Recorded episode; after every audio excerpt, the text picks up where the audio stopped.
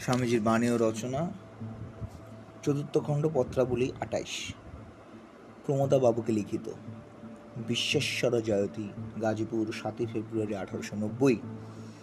পূজ্যপাদেশু, এইমাত্র আপনার পত্র পাইয়া সাতিশয় প্রীতিপ্রাপ্ত হইলাম। বাবাজি আচারী বৈষ্ণব যোগ, ভক্তি এবং বিনয়ের মূর্তি বলিলেই হয়। তাহার কুটির চতুর্দিকে প্রাচীর দেওয়া, তাহার মধ্যে কয়েকটি দরজা আছে। এই প্রাচীরের মধ্যে এক অতি দীর্ঘ সুড়ঙ্গ আছে।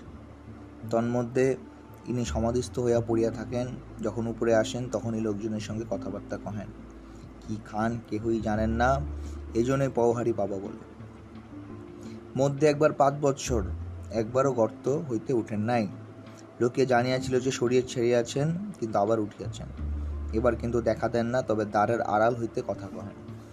এমন মিষ্ট কথা আমি কখনো শুনি নাই।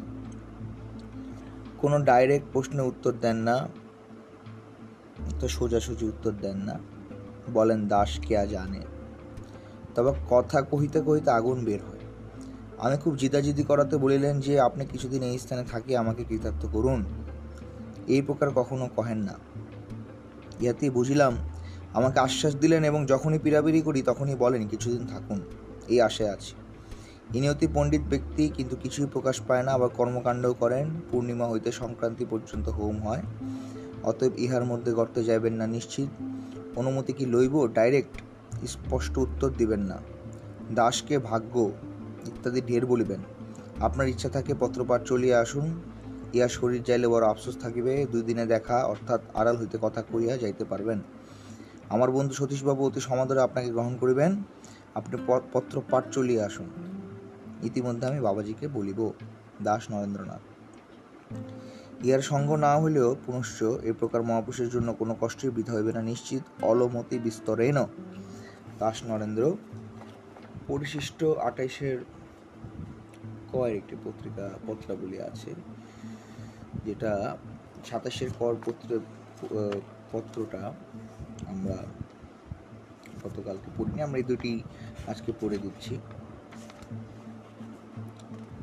যে সাতাইশের ক, রামকৃষ্ণ জয়তী বলরাম বাবুকে লিখিত, গাজীপুর ছয় দুই উনিশশো নব্বই, আঠারোশো নব্বই হ্যাঁ আঠারোশো নব্বই। পূজ্যপাদেশু পহারি বাবার সহিত আলাপ অতি আশ্চর্য মহাত্মা, বিনয় ভক্তি এবং যোগমুক্তি, আচার্য বৈষ্ণব কিন্তু দেশ বুদ্ধি রহিত, মহাপ্রভুতে বড় ভক্তি। পরমংশ মহাশয়কে বলেন, এক অবতার যে আমাকে বড় ভালোবাসিয়াছেন তাহার অনুরোধে কিছুদিন এই স্থানে আছি।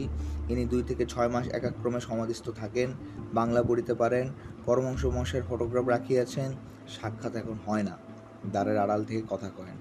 এমন মিষ্ট কথা কখনো শুনি নাই, আরও অনেক কথা ইয়ার সম্বন্ধে এখন বলিব না। ইয়ার জন্য একখানি চৈতন্য ভাগবত পত্রপাঠ যেথাও যেথায় পাও পাঠাইবে। গগনচন্দ্র রায়, আফিং ডিপার্টমেন্ট, গাজীপুরে এই ঠিকানায় পাঠাইবেন। ইয়াতে অন্যথা না হয়, ইনি তোমাদের একজন আইডিয়াল বৈষ্ণব। খুব পণ্ডিত কিন্তু ধরিবার জো নেই। এরও একজন হৃদয় অর্থাৎ বড় ভাই কাছে আছে, সেও বাটিতে ঢুকিতে পায় না, তবে হৃদের মতো নহে। চৈতন্য মঙ্গল যদি ছাপা হইয়া থাকে, তাহাও পাঠাইও, ইনি গ্রহণ করিলে তোমার পরম ভাগ্য জানিবে। তিনি কাহারও কিছু লয়েন না, কি খান, কি করেন, কেহই জানেন না। আমি এই স্থানে আছি, কাহাকেও বলিও না, ও আমাকেও কাহারও খবর দিবে না। আমি বড় কাজে বড় ব্যস্ত। দাস নরেন্দ্র, আটাইশের ক, রামকৃষ্ণ জয়তী গাজীপুর এগারো দুই আঠারোশো নব্বই বলরাম বাবুকে লিখিত পুজো পাদেশু। আপনার প্রেরিত পুস্তক পাইয়াছি।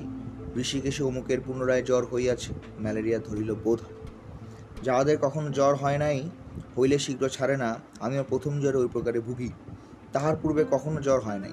আমি ঋষিকেশের কোনো চিঠি পাই নাই। অমুক কোথায়? আমি কোমরে একটা বেদনায় বড় ভুগিতেছি। এলাহাবাদে শুরু হয়। মধ্যে সারিয়া যায়, আবার হইয়াছে। অতএব এই স্থানে কিছুদিন থাকিতে হইবে। বাবাজিরও অত্যন্ত অনুরোধ, আমি কিছুদিন থাকি।